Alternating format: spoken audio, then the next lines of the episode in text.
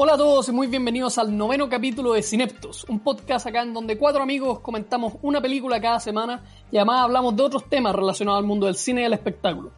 Al comienzo vamos a dar nuestras impresiones generales, sin spoilers, pero luego vamos a entrar de lleno en la película full spoilers, así que les conviene haberla visto antes de seguir con la discusión.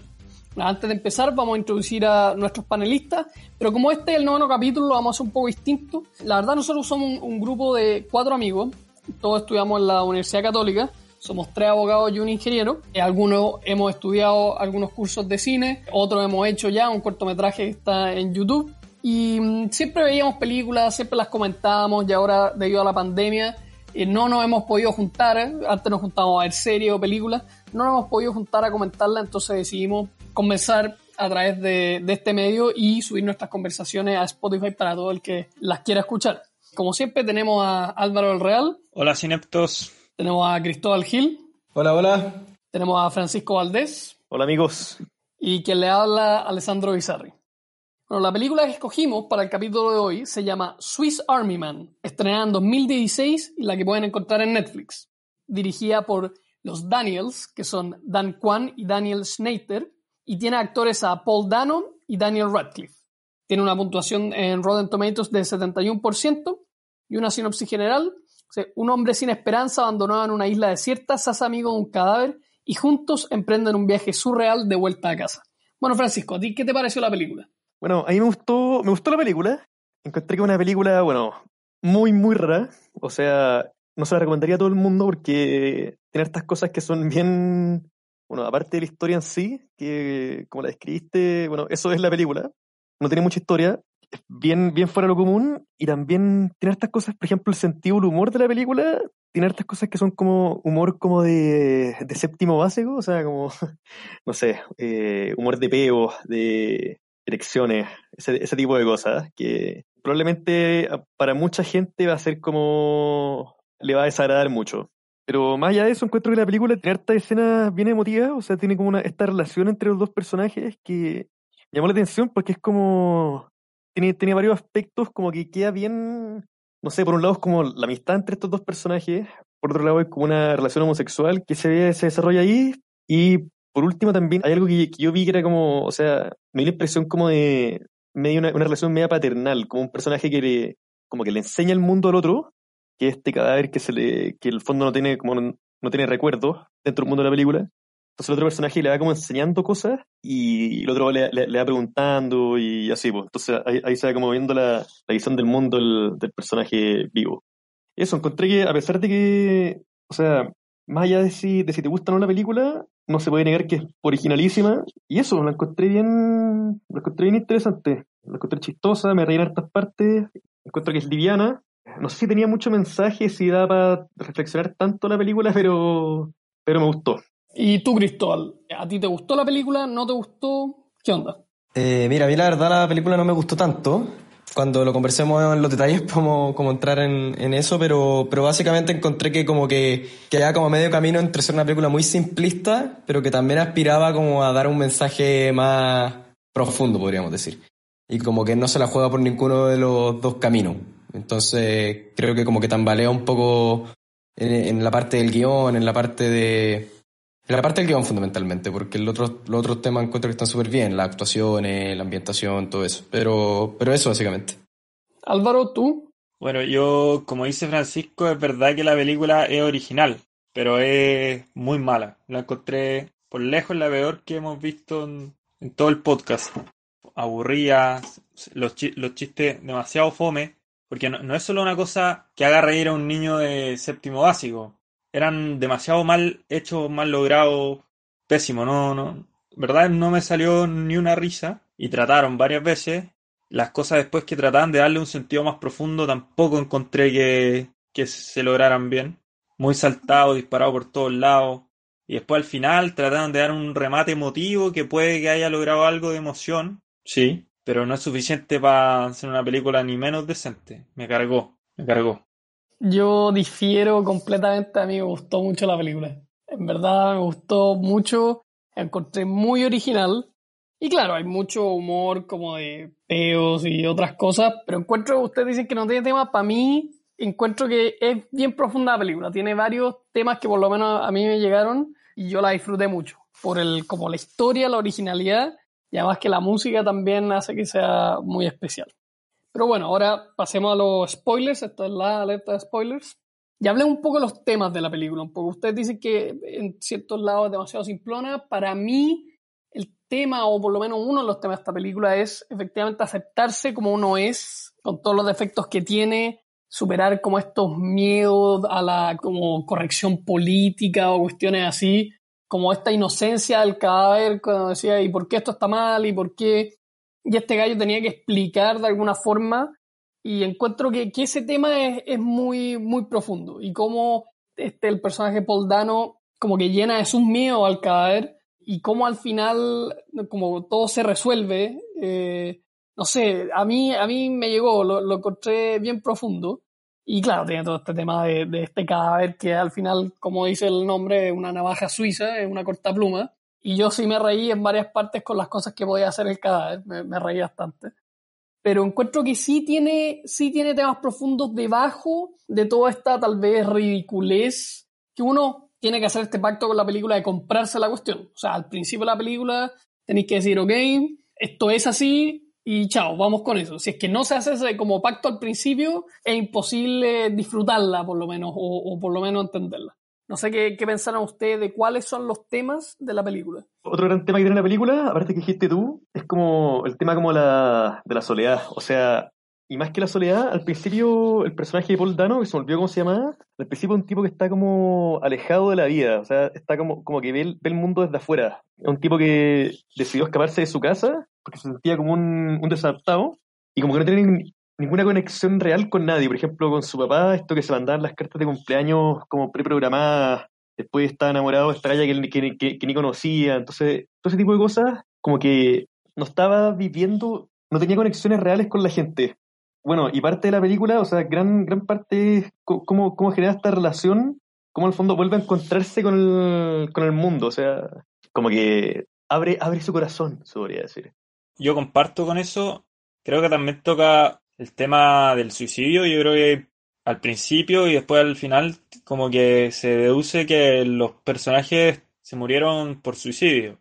Entonces, después el como que la película va diciendo, pero en verdad, ¿por qué por qué terminaste suicidándote? ¿Y qué, qué podría hacer? ¿Qué cosas de la vida podrían hacer para evitar esos suicidios? Y después también aprovechan de tocar el tema de de los reporteros, ponte tú, que van corriendo como sedientos por la noticia más eh, como escabrosa, escandalosa, no sé.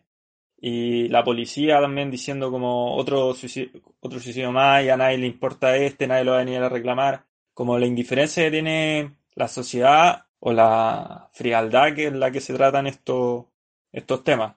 Entonces, después Hank empieza a mostrarle todas las cosas bonitas o divertidas de la vida a Manny para que empiece a recordar y no muera. Como es en el fondo, o sea, ya está muerto, pero al final es para evitar su muerte. Creo que ese es el sentido más fuerte de la película, pero aún así me parece que está pésimamente mal hecho.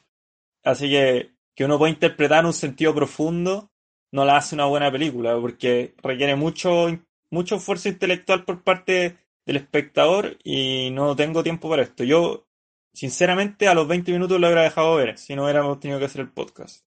Cristóbal, ¿tú tenías algún, alguna opinión sobre los temas o alguna interpretación distinta? O... Sí, no, yo creo que además de todo lo que han dicho, eh, creo que uno de los temas fundamentales de la película es como el tema de la confianza también, como entre las personas, porque al final muchas de, la, de, la, de los diálogos que tiene Hank con, con el cadáver con Manny pasan por temas de confianza y como de educar también en esa confianza. El cadáver al final era como un niño en mucho en muchos ámbitos y no sabía que habían cosas que no había que hacer, de que no sé, no, no podía mirar ciertas cosas, como no sé, tirarse un peo, por ejemplo, que era como mal visto. Y me, me gustó que la película como que mostrara desde un punto de vista como súper didáctico el, la construcción de esa relación de confianza entre ambos personajes. Pero yo concuerdo con Álvaro en muchos de los puntos. Creo que al final igual se tropieza y, y como que también eh, el excesivo uso de, de bromas demasiado infantiles para mí en, mucho, en muchos puntos le quitan como seriedad a temas que quizá la película estaba tocando. Porque está bien, puede ser, puede ser que la- las tallas también son parte de esa, de esa educación del niño, como podríamos decir. Pero ya en un punto de la película era demasiado. Encontré que se chacrea un poco como, como lo que quería comunicar. No, para mí siempre estuvo como en esa fina línea de, de no chacrearse.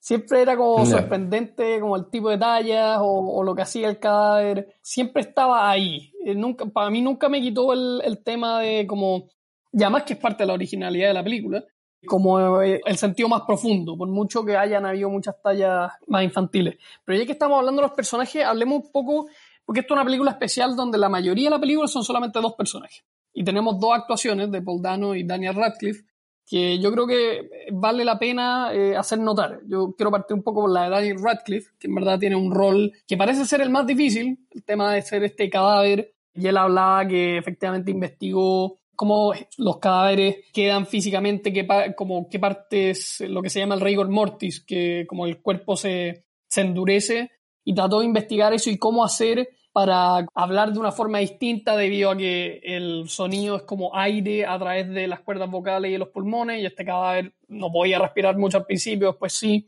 cómo limitar sus movimientos.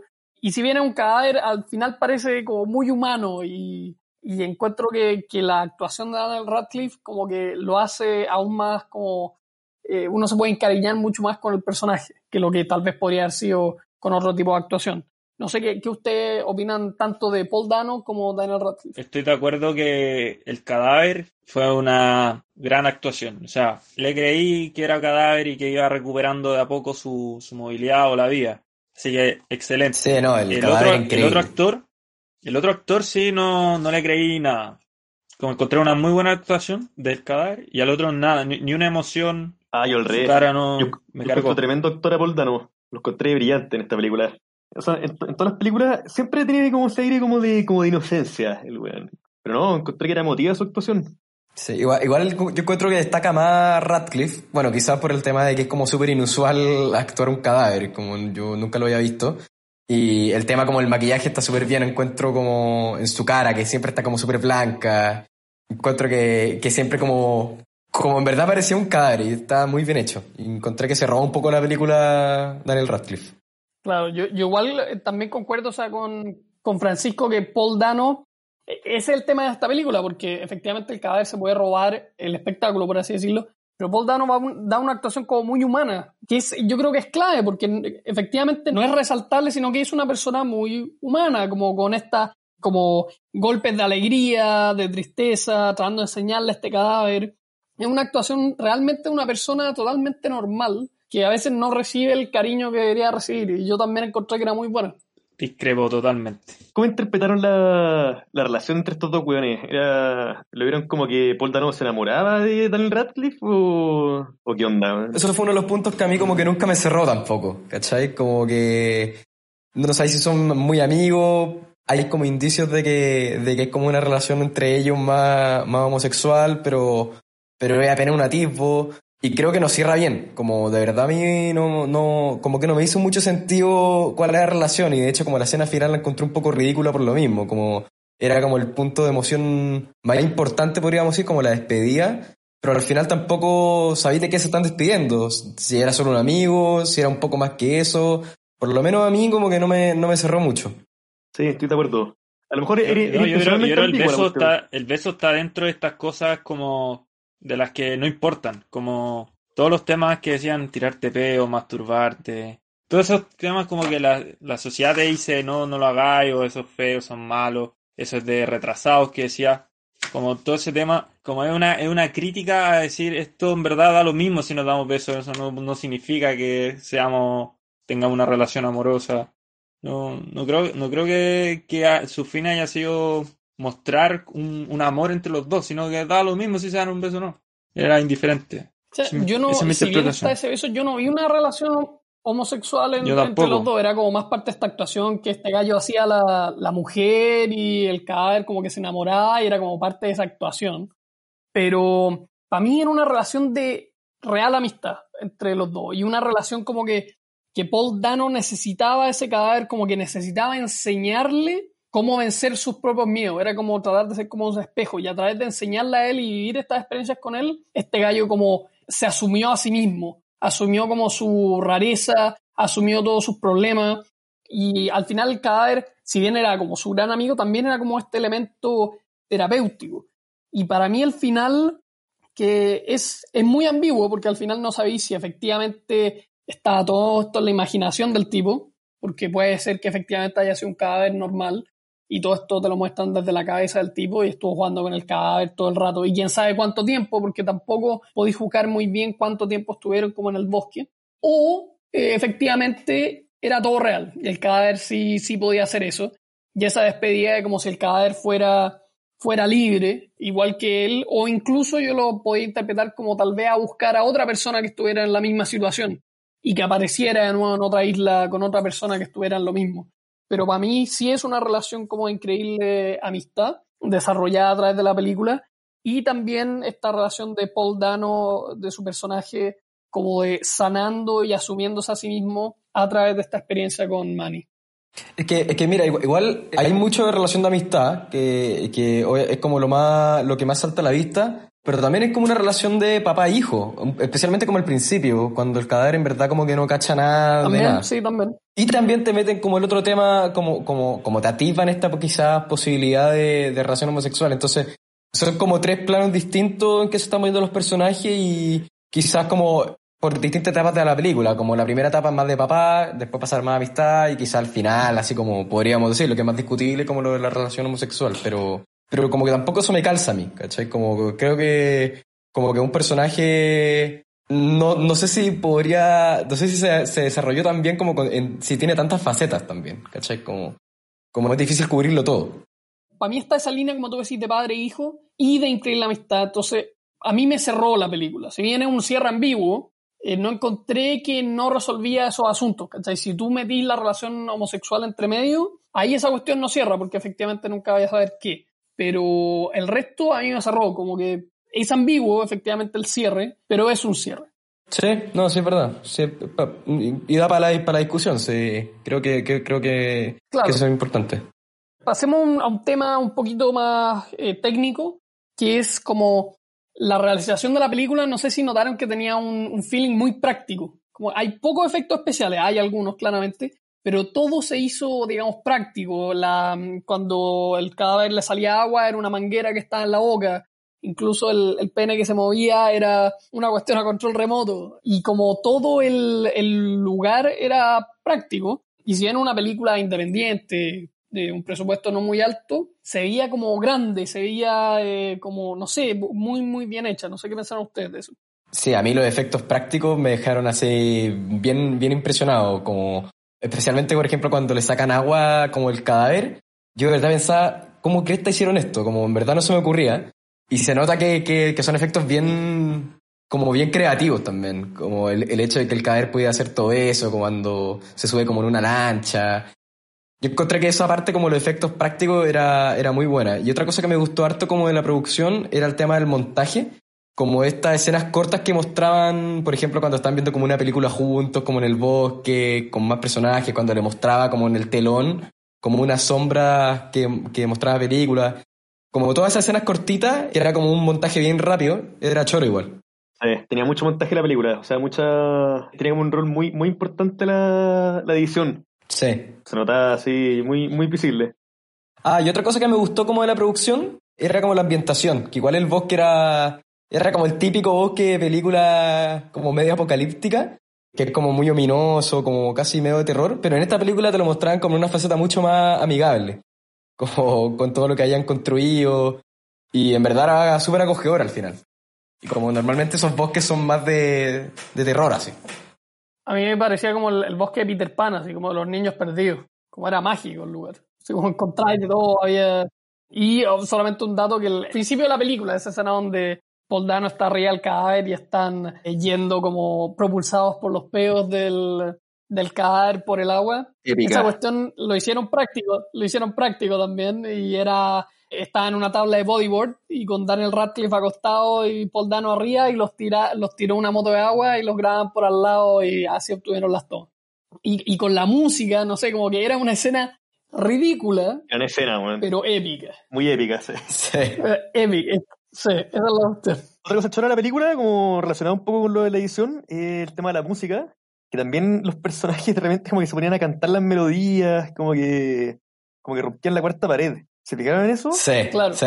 Que la idea de la música, según los directores, era como que la música fuera en la interna de- del personaje de Paul Dano. Como que todas las canciones que aparecían era, estaban como en su cabeza. Por eso está, está Cotton Eye Joe, La Jurassic Park. la música de Jurassic Park. Claro, como esos temas que cantan y después está todo el- este, todas estas canciones y este como arreglo orquestral que yo encontré. Son de esas películas, esas como road movies, pero como, como no sé, como alegres, no tengo idea. Sí, no, que es verdad que, o sea, lo que decía eh, Francisco también, de, de cuando rompen la cuarta pared, que hay una escena en que Hank le dice a, a Manny, ya, como este es el momento en que va a aparecer la música y que tú miraras a la cámara, en verdad como hablando como rompiendo la cuarta pared como directamente y, era, era choro eso igual, como encontré que esa, esa escena eran, eran entretenidas, cuando hacen referencias más pop, como a Jurassic Park, cuando le está haciendo lo que contaba antes de esta como viñeta en las luces, como silueta, perdón. Creo que estaba mostrando ET y Jurassic Park también, entonces eran como, esas referencias pop eran, eran entretenidas. Sí. Yo tengo que decir que también me, me reí mucho con todas las funciones del cadáver, como esto era, rompía troncos, eh, servía para disparar un gancho, servía para casi como metralleta para cazar, que efectivamente le da el nombre Swiss Army Man y que está muy bien puesto porque yo cada vez que encontraba una nueva función me reía porque encontraba realmente increíble. No, yo pensaba además cómo, cómo se le ocurrió una película así, en verdad. Eh, Es, de- eh, es como demasiado loco. Eh, ¿Cómo habrán vendido ellos el proyecto? Claro, como que no tiene ningún precedente esta película. Claro, es demasiado, demasiado curioso. Estos directores eran directores de videos musicales, entonces lo que estaban acostumbrados a trabajar con poco presupuesto y haciendo cosas bien locas. Y según ellos se les ocurrió un día, está la primera escena de la película, este, un tipo eh, arriba de otro, eh, propulsando por peo a través del mar. Y como que lo encontraron chistoso, nomás como para ponerlo en algo, da lo mismo. Y después como que empezaba a pensar, y empezaba a pensar con este viaje, esta idea, un poco esta road movie. Y eh, claramente fueron a hartos pitch y se los vendieron a todos los estudios que pudieron y el único que pescó fue A24, que dijeron, hey, pero escriban el guion. Y ahí hicieron la película con, con poco presupuesto, pero a la vez usando cosas muy prácticas y los tipos sí tienen una como gran maestría técnica. Y es una película que, que es totalmente original y ese es el tema. Y que de hecho cuando la presentaron en Sundance, eh, habían algunos como rumores, como que salieron algunas noticias de que gente se había parado e ido de la película. Después parece que no era tan verdad porque parece que el screening partió un poco tarde, entonces la gente tenía que ir a otras cosas, entonces se fue. Pero habían como comentarios muy, como los que tenemos ahora en este podcast, muy como divisivos. Había gente que le cargó, había gente que le encantó y gente entre medio. Que es un poco lo que nos está pasando acá. Sí. Yo esta película la vería feliz una segunda vez y la vería con otra gente para ver su reacción, como para ver qué, qué, qué les produce, porque realmente una película interesante para hacer ese experimento. Puede ser. Solamente comentar que, que a mí me encanta la productora de la película, que es A24. Eh, yo como que la vengo siguiendo hace, hace un tiempo y en general sus películas me encantaron. Y por eso como que le tenía harta fe a esta. Y no había escuchado mucho comentario, en verdad. No conocía a nadie que lo hubiera visto. Pero como encuentro que A24 la está haciendo súper bien porque está como jugándose igual por películas bien creativas, no solo con esta, sino como con varias que ha sacado como premisas bien choras y qué bueno que como eh, películas como media independientes como esta tengan ese espacio. Y son de poco presupuesto, como que tienen libertad creativa, por así decirlo, también. Claro, y además con un actor como Harry Potter, que es demasiado icónico, que haga un papel así tan curioso, es divertido verlo como en otra faceta. Claro, bueno, cacha que los actores dijeron, para nosotros esta película fue fácil decir que sí, porque es tan original que digo, si no hago esto, nunca más voy a hacer algo parecido, entonces vale la pena. Podríamos hablar del final, no sé qué si les tinca, como, ¿qué, les, qué les pareció el final o... Yo ya di un poco mi, como mi interpretación del final. Ahora, todavía me sigo debatiendo si es real o no. Como que no estoy muy seguro si efectivamente el cadáver tenía todos esos poderes o no. Y como que el, el final más eh, como alegre te diría que sí, que sí era todo verdad y que los personajes al final se dan cuenta. Y la interpretación un poquito más pesimista, pero que no le quita nada a todo el, como este viaje, eh, y tal vez lo hace un poquito más, más fuerte, es que eh, no era verdad, y esto todo se lo imaginó y tuvo este viaje con el cadáver. Yo todavía no puedo decirme cuál de las dos, pero con cualquiera de los dos no tendría ningún problema si es que me dicen este era el final. Creo que el final, probablemente tuvieron la idea de hacer esta película con este tema y la cuestión, y el final tenían que terminar de alguna forma, y fue lo único que se les ocurrió. O sea, encontré un, un final ahí nomás. Como que no cierra la trama de ninguna forma como satisfactoria. Sí, yo encuentro que también es como, no se le ocurrió mucho más que hacer, creo yo. Sí. Porque es un final como súper ambiguo en cierta manera, pero también como bien simple, como se va nomás. Y, y, y- estándar. y- y ahí queda, claro. Pero el, el final, la última, última frase de la película es, es Sara diciendo como, ¿what? Como, ¿qué, fuck? qué fu- qué What fue the fuck, eso? sí. O Esa como misma sensación me quedó a mí cuando sí. se acabó la película. ¿Qué fue esto? Pero si tuviera que hacer una interpretación, si es que la hubiera, yo creo que es la que dijo Alessandro que al final, o sea, primero yo creo que es la buena, que en verdad sí tenía poderes, y que fue en búsqueda de otro náufrago que estaba a punto de morir para salvarle la vida. Yo creo que esa es la, la Claro. interpretación si es que hubiera alguna. Pero igual que Sara, yo digo, ¿qué mierda fue esta película? Pero sabes que es bueno, es bueno ver este tipo de películas, efectivamente, primero para tener este tipo de reacciones. Y segundo, es originalidad. Y encuentro que nos da harto, harto tema pa- para hablar, para discutir y, y para compartir nuestras visiones. Y ahí como va- vamos definiendo el gusto y las interpretaciones de cada uno.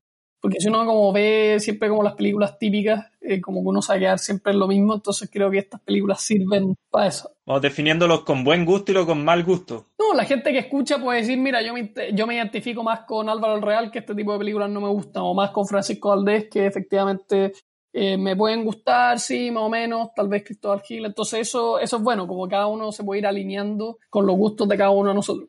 Vamos cerrando algún otro tema que quieran hablar, algo que estén viendo tal vez, algún tráiler, algo que quieran comentar. Cuenta tú que estáis viendo el presidente, a ver qué tal, siendo que es como chilena, o sea, no chilena, pero relacionada con, con Chile.